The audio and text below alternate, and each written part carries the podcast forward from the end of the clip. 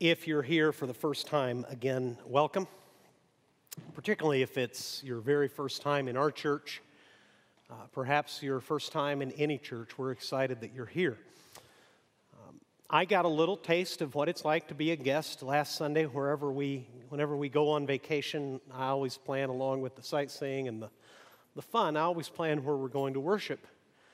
And it was neat just kind of being in the crowd and hearing someone else. And it got me thinking about what we're going to do now. What I'm going to do now, if you've never been in a church, is I'm going, going to open up the Bible.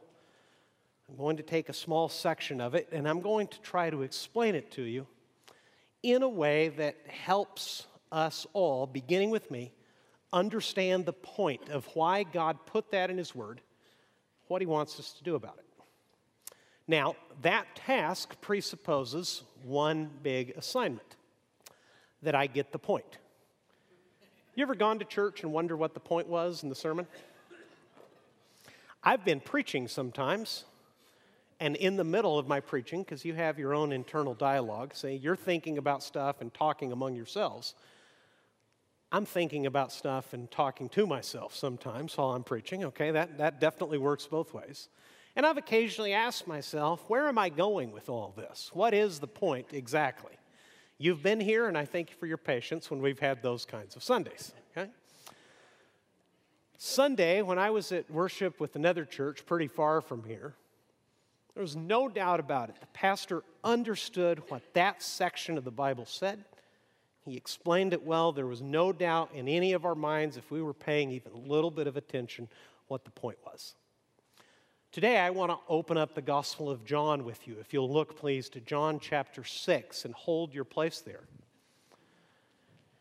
If you're new to the Bible, the particular story that I'm going to share with you is actually printed there on the handout, but you're very welcome to find a Bible near you. We have some under the seats. And find the Gospel of John. Gospel literally means good news. The Gospel of John, then, is John's retelling of the good news of Jesus. John wasn't an academic, he wasn't talking about something that he had only studied from a distance. He was a personal friend of Jesus. He was one of his first followers. He was one of his disciples. In fact, of the original 12 closest men who followed Jesus, John was the closest of all. He begins his gospel with these amazing words that take us out of the created order and speak to us about who God is.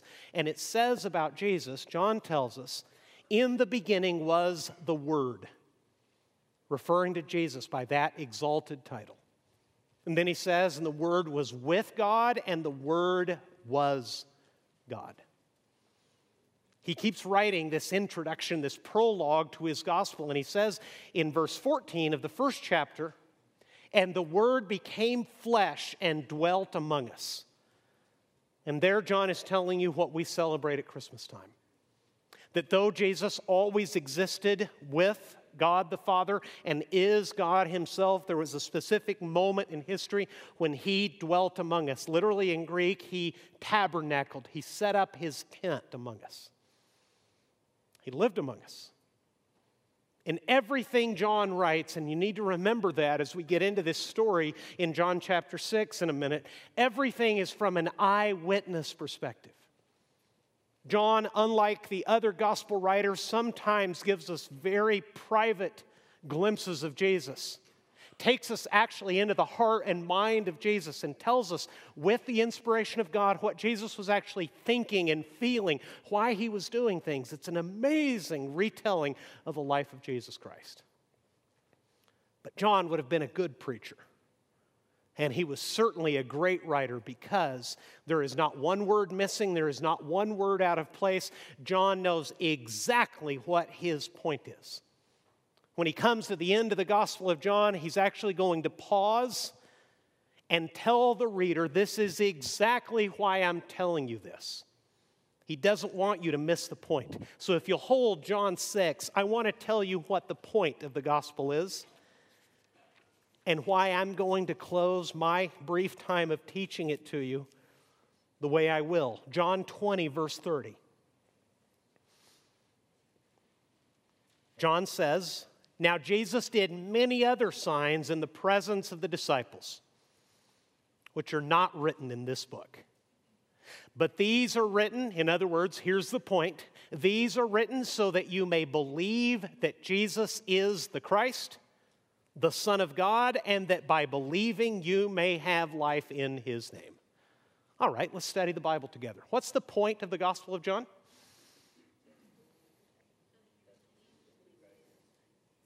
He want, John uh, says, Jesus did many other signs, miracles. He showed who he was, but I didn't write them all down. But what I did write down, these are written for a specific purpose. You were on to it and I interrupted you. What is it? That you may believe that Jesus is the Christ. And there he uses a title again. He's the one that God chose, He's the one that God anointed. He's the one that God has sent among us. He is the Son of God. He takes the end of the gospel back to where he started and he says, Here's the effect. Here's what will happen to you, and here's what will happen for you if you believe him. You will have what? Life in his name. He's the only one who can give you eternal life. So that's the Gospel of John an eyewitness account where John very specifically will walk his readers through seven signs and from an eyewitness historical point of view tell you this is what I saw, this is what I heard, this was my experience, and the point of it all was that we would believe who Jesus was because he can give us life.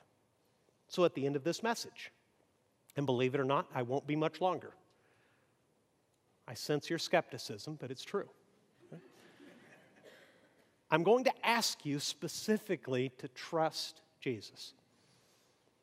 For some of you, that will be a first time experience, and you'll take a step, I pray, from, li- from death into life.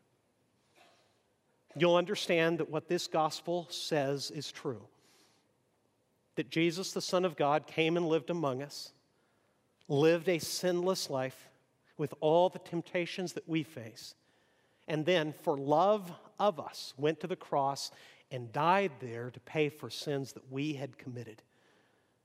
That's the good news. If you've never been in church before, let me sum it up for you like that. Everybody thinks that church is a place where you go to get good advice, and it's not. There is good advice to be had in church, but the purpose of the church of Jesus is not to give good advice, it's to announce good news. I would much rather have good news than good advice, wouldn't you? Good advice still depends on me. The Bible will announce to you good news that your sins were paid for at the cross and that Jesus died so that you wouldn't have to. And then, just as he promised, and those promises run the length of the Gospel of John, he died for our sins and then took his life back with authority, just as he promised to do, because he was God himself, and having life, he can give life. Jesus said, Because I live, you will live also. So at the end of this service, some of you will stand at a crossroads with Jesus, wondering whether you should trust him with your life. Ask him to forgive your sins. I pray that you will. For many others of you who are here week after week and you placed your trust in Jesus to save you, as I did many years ago, I'm going to show you something that Jesus very deliberately took the disciples through. And what he wanted in all of that was what he always wants. He wants you to understand who he is and trust him. And that's the story we find in the very short little passage of John chapter 6. Will you look back with me there, please? If you'll look at the Gospel of John, chapter 6, you'll see it's long. Flip a page or two and notice how long that chapter is. Do you see it? John chapter 6, and how many verses? 71. Now, understand if you're unfamiliar with the Bible, John wasn't writing chapters and verses he was just writing by hand what he found about Jesus. And later, many, many years later, chapters and verses were added to make it easy for people to study what the Bible says, like we're doing. So that I say chapter and verse and you know where to find it. But it's fitting that the this section of the Gospel of John was divided into such a long chapter because it tells the story of a very long day. The first part of John chapter 6 tells the story of my favorite miracle of Jesus. I know it's important because all four gospel writers record it Matthew, Mark, Luke, and John. Some of them eyewitnesses, some of them friends of eyewitnesses who are writing down what they heard from them or writing down what Jesus did on this very long day. Here's the story John chapter 6, verse 1 says After this, Jesus went away to the other side of the Sea of Galilee, which is the Sea of Tiberias. And a large crowd was following him because they saw the signs that he was doing on the sick. Jesus went up on the mountain, and there he sat down with his disciples. Look in verse 5. Lifting up his eyes then and seeing that a large crowd was coming toward him, Jesus said to Philip, Where are we to buy bread so that these people may eat? John is not interested in everything that led up to this story, but Mark tells us. Mark, who is a friend of the Apostle Peter, tells us the disciples were in a season of ministry that was so incredibly busy they didn't have time to eat. The crowds were so big and so constant and so insistent that they were literally missing meals trying to take care of everyone who came close to see Jesus. You ever work so hard that you couldn't eat? Not very often, right? And it's easy to eat in America. Right? In three minutes, you can have a hot meal in the comfort of your own car. Think about that. You don't even have to get out of the car and you'll choose a different drive through restaurant because that one right there that you wanted to go to has three cars waiting already. And the poor guy running the window literally has a clock in front of him telling him, hurry, hurry, hurry, hurry. But we can't wait on three cars, so we seldom miss meals, right? Food wasn't quite so easy in the ancient world. The crowds are coming to Jesus. They're bringing their sick. They're clamoring for help. There are thousands of people following Jesus everywhere they can find him.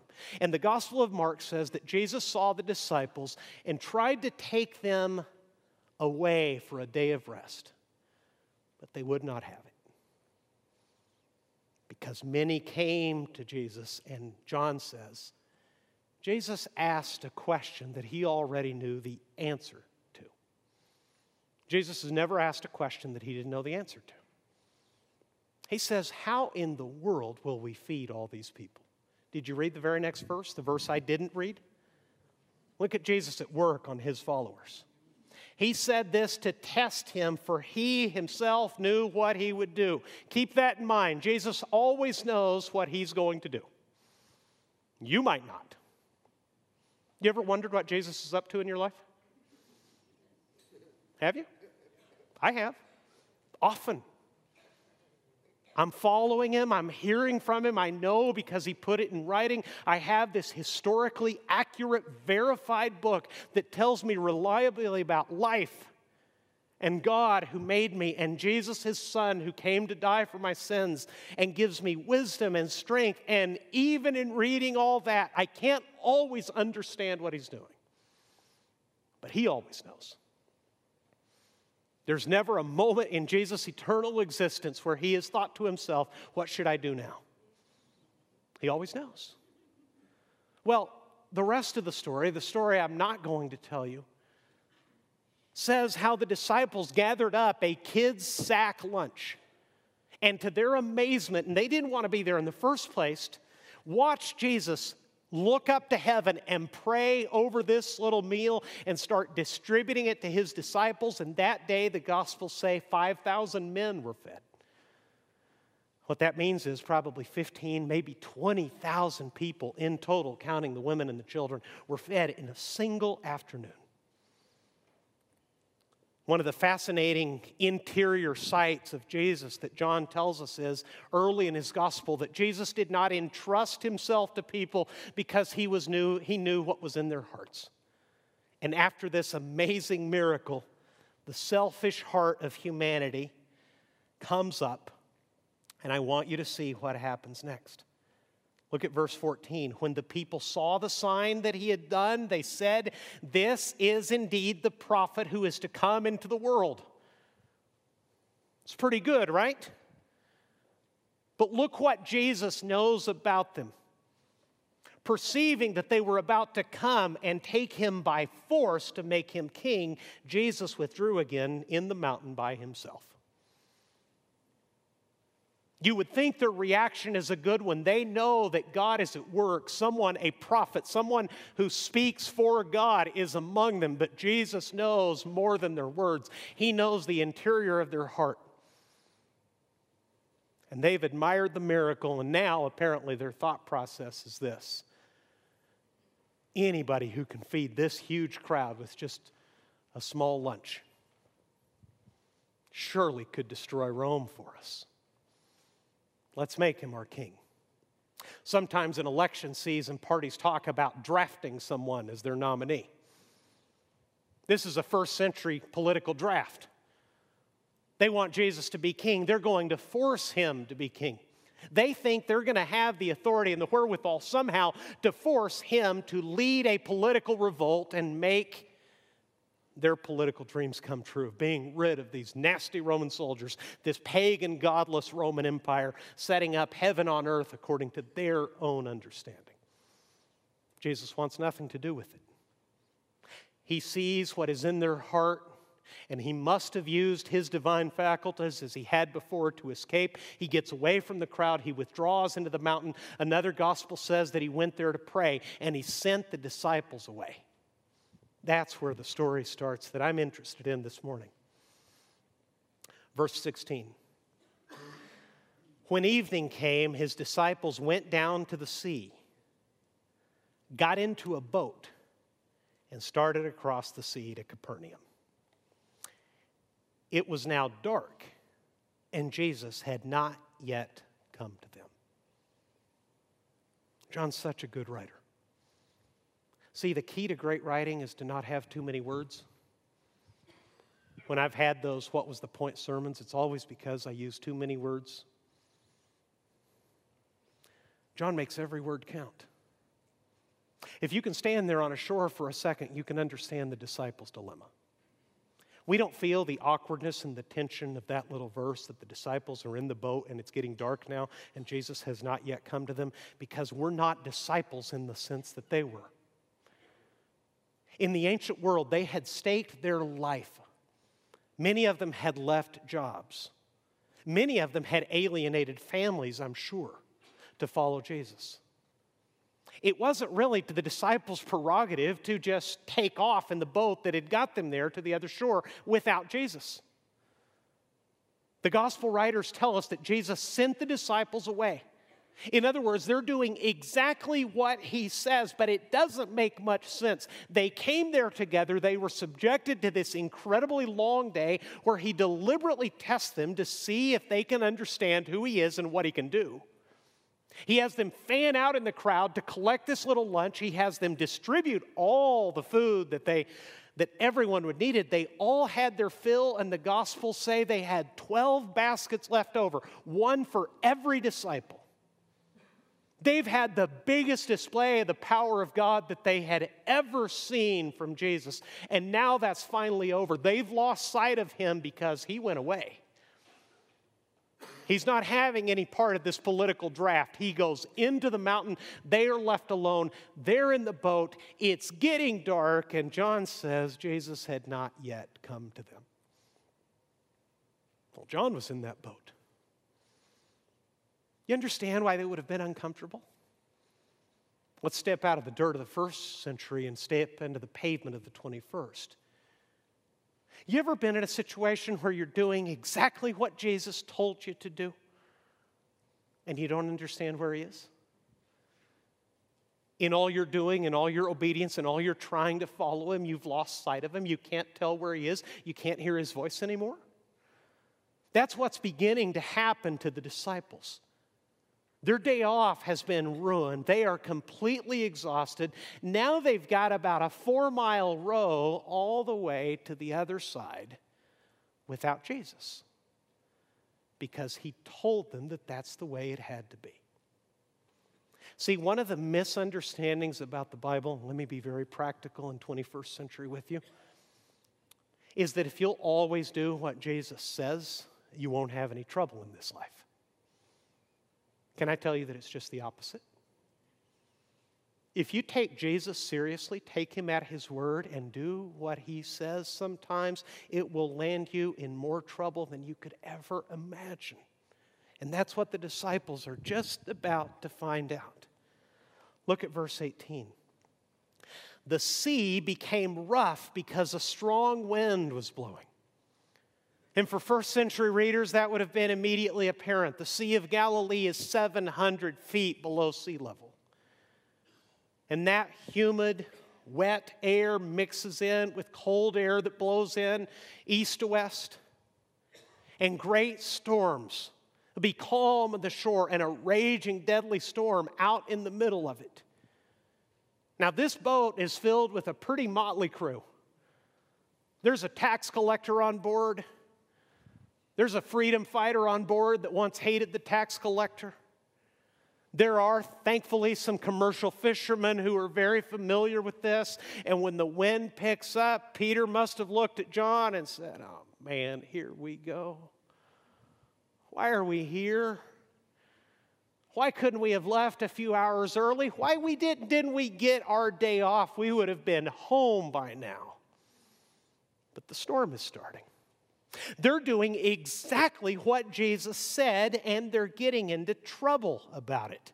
Verse 19 tells me how much trouble. Verse 19 says, When they had rowed about three or four miles, now, see, I can tell that you're, some of you are very familiar Bible readers because you read that and it didn't impress you. You didn't go, whoa.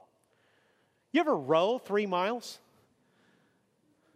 What chance would most of us have if I put you on calm water and handed you an oar and say, I'm going to drive three miles up the shore? I'll see you there whenever you arrive. Would you take that on? Rowing is a nasty, terrible business. Back when I cared to work out, I would row sometimes because a friend who was a sadist would make me.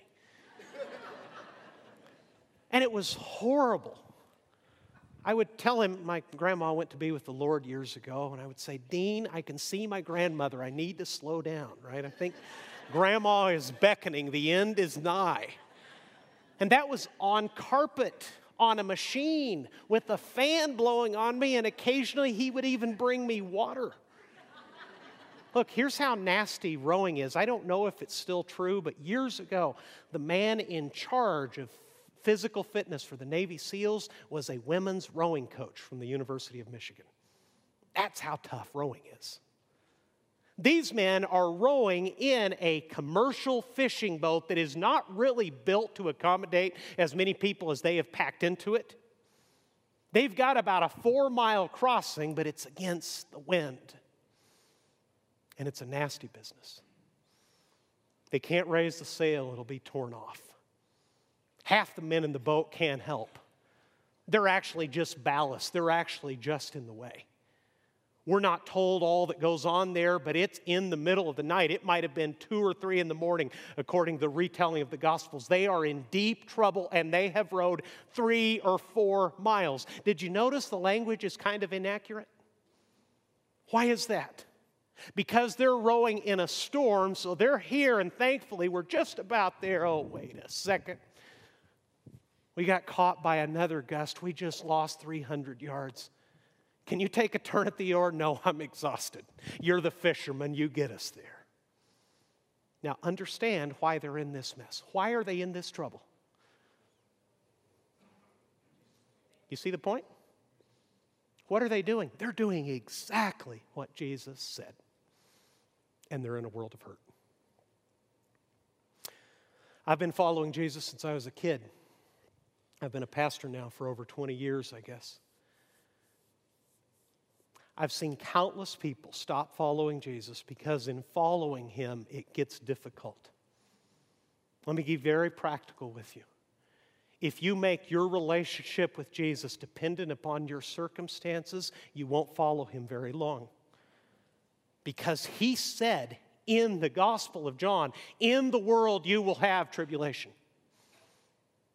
Follow me straight into trouble. He went on to say, But be of good cheer, I have overcome the world.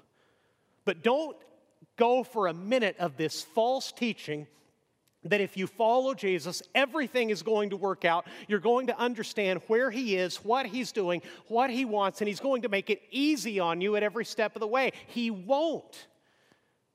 He's teaching you things. And there are things that you learn in a storm that you will not learn any other way. So the disciples are bone tired. They're frustrated to start with.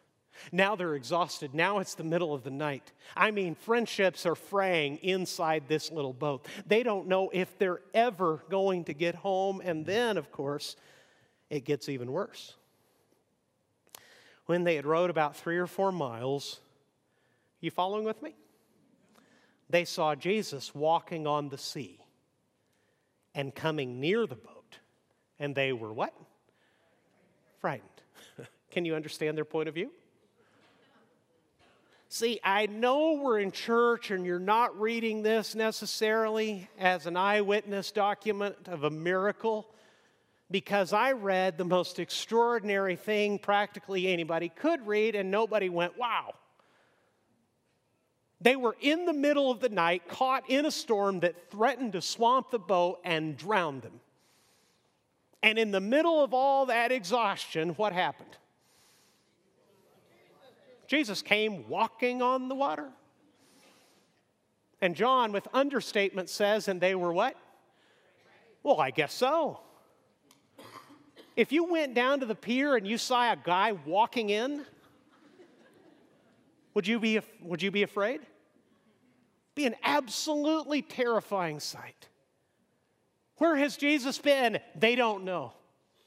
The gospel writer says he was praying, but the disciples haven't sighted him in hours. They've been caught in a storm doing exactly what he said, and here's their experience. We're doing everything all day that Jesus wants. He puts us in impossible situations, and now at the end of the day, when we're about to drown, we don't even know where he is. If you follow Jesus for life, you'll find yourself in that situation. And what's going to happen is, at that moment, you'll be faced with the terrible temptation to think that you have misunderstood him or that he is not good and faithful, that he has abandoned you. And he hasn't. He knows exactly what he's doing. What's happening here? Why is this incredible miracle reported in such a matter of fact way by an eyewitness of it? the king who made everything, the creator that set this universe in motion, that made this beautiful, fine tuned universe that sustains human life and makes it not only possible but good and enjoyable, that made food taste good, that made friendship sweet, that made family such a treasure when it's working well under God's direction all of those things are under his control, and the creator of the universe momentarily suspended one of its features. He suspended gravity. You know, that's the prerogative of creators and designers. They can turn features off. If you're a software designer, you can load it up with features, and if some don't please you, you can turn them off and make them work differently. That's all that's happening here. But the disciples have never seen anything like this. They understood somehow that he had the faculty over food to feed hungry people, but they weren't expecting this. They're afraid. One of the Gospels says that they screamed in fear, but he said to them, It is I. Do not be afraid. There's a subtle little arrow back to God, I believe, in the Greek text of this Gospel. It's not what Jesus said, but it's definitely what John wrote he wrote simply these words I am. This is God walking toward them. And here's what you need to know about the trouble that Jesus sent you into. It looks terrifying to you. It makes you exhausted. It makes you question where he is. It makes you question whether he's coming or not. But another of the gospel writers describes Jesus' approach in this way it says he was walking on the water and he would have passed by them. Just as casually as I'm walking across the front of this platform, Jesus walked across a storm. No wonder they, no wonder they screamed in fear. I mean, if you've ever rowed, and if you've ever rowed in trouble, and I have, I went on a whitewater rafting trip, and there was a moment where I thought we wouldn't all return. I thought we might have a little riverbank service for one of the guys. If you get distracted, it's hard to keep rowing.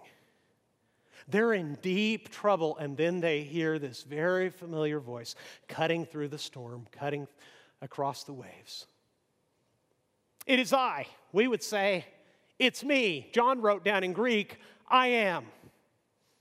Don't be afraid. Where was Jesus? Jesus was exactly where he wanted to be. Did he ever lose sight of the disciples? Not for a moment. He knew what was in the heart of the crowd, he knew what was in the heart of the disciples. Look at their response now. I love the understatement of John's writing. Then they were glad to take him into the boat. Well, yeah, I guess so. If nothing else, this relieves this terrifying picture of a man standing on water. Please get in, you're freaking us out. We've never seen anything like this. And then I believe John suddenly records another miracle. They were glad to take him in the boat, and immediately the boat was at the land to which they were going. As soon as Jesus got in the boat, they ran aground. We made it. We were just over. What made the difference? Jesus.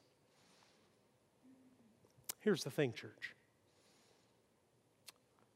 What we need as a church, what we need as individuals, what you need as a family that is trying to follow Jesus is not more cleverness.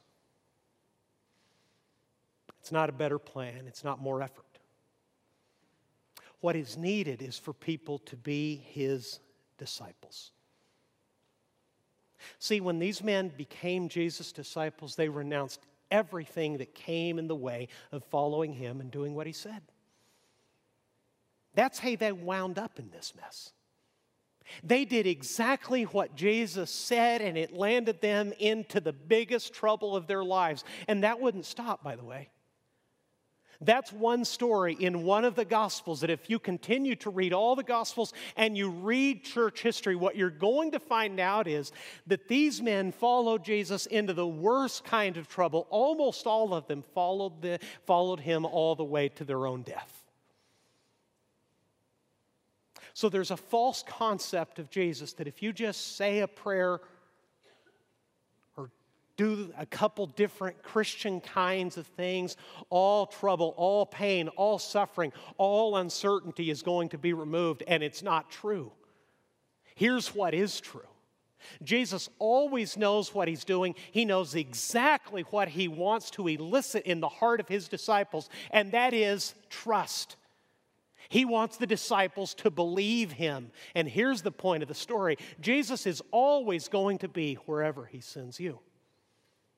If Jesus has sent you, the circumstances do not matter. He is present. How do I know He's there? He's everywhere.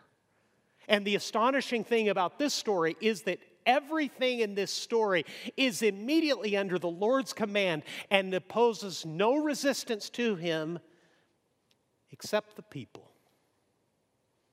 The crowd has their own agenda, and his disciples have their own misgivings, their own arguments, their own fears.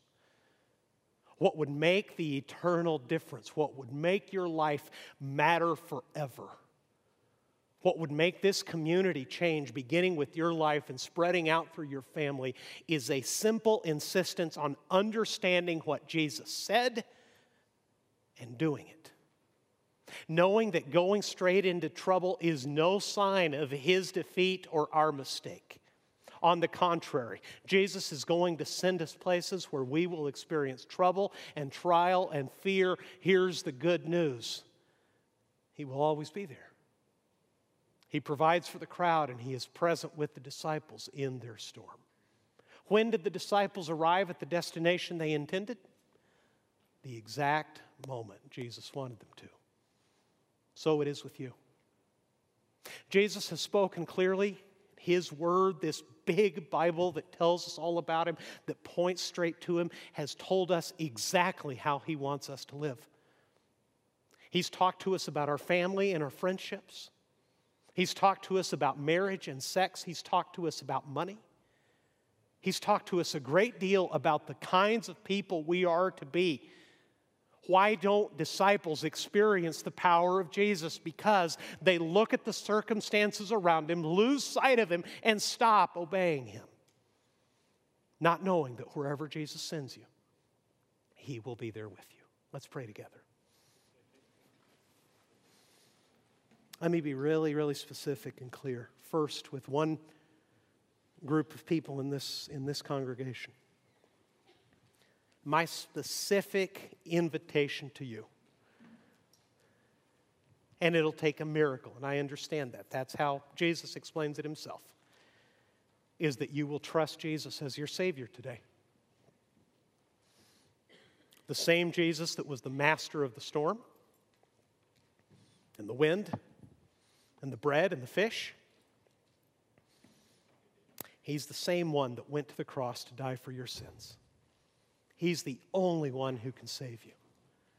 The reason John tells us these signs, tells us these extraordinary stories that make no sense in the world as we normally experience it, that's exactly the point. He wants you to understand from his eyewitness point of view, there's no one like Jesus. There's no one in the world like him because he's not of this earth. He's the creator, he's the king. And the miracle of the good news I'm telling you, not good advice I'm giving you, the good news I'm telling you is he died for sin to save people who had turned their backs on him. And we've done our best and we've pursued religion and we've pursued success, and none of it matters and none of it helps unless you come to Him, the only one who can do these things.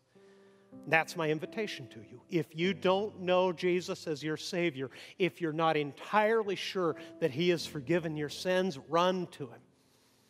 He's a real person, He's listening. You don't need ritual or a magic prayer or to say things a certain way. You need to trust Him, to say, Yes, Lord, I get it. I don't know much about you, but I believe you died for my sins, and I believe you can forgive me and give me eternal life. Please do so. Please save me. And he will. That's why the Bible, from cover to cover, calls him Savior. He'll rescue you, He'll save you, He'll give you eternal life. That, remember, is the point. And a much larger group in this congregation will be those who already know Him. You've already trusted Him with your eternal life. But you're in the storm right now. And you can't see Him, you can't hear Him you've lost sight of him. He's the same in the calm and in the storm. He's never worried. He always knows what he's going to do. The issue is not whether he can bring you safely through the storm. The issue is not whether he is present. The question is, will you trust him in it? So, if I could be really practical with you, can you identify, can you name the storm you're in and tell Jesus, even though I don't see you, I don't see your power manifested yet. I'm in this storm. I know you're here, though I can't see you, and I trust you. I believe you.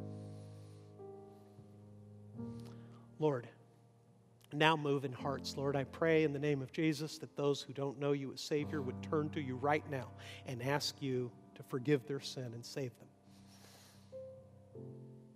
For the many Christians who are here who already know you and are confident, Lord, that they will be in heaven someday with you. Help us not to be those half hearted disciples who turn back and despair of you and your plan when it gets a little stormy. Help us to listen for your voice and know that you are always with us. Wherever you send us, you'll be there. I pray this in Jesus' name.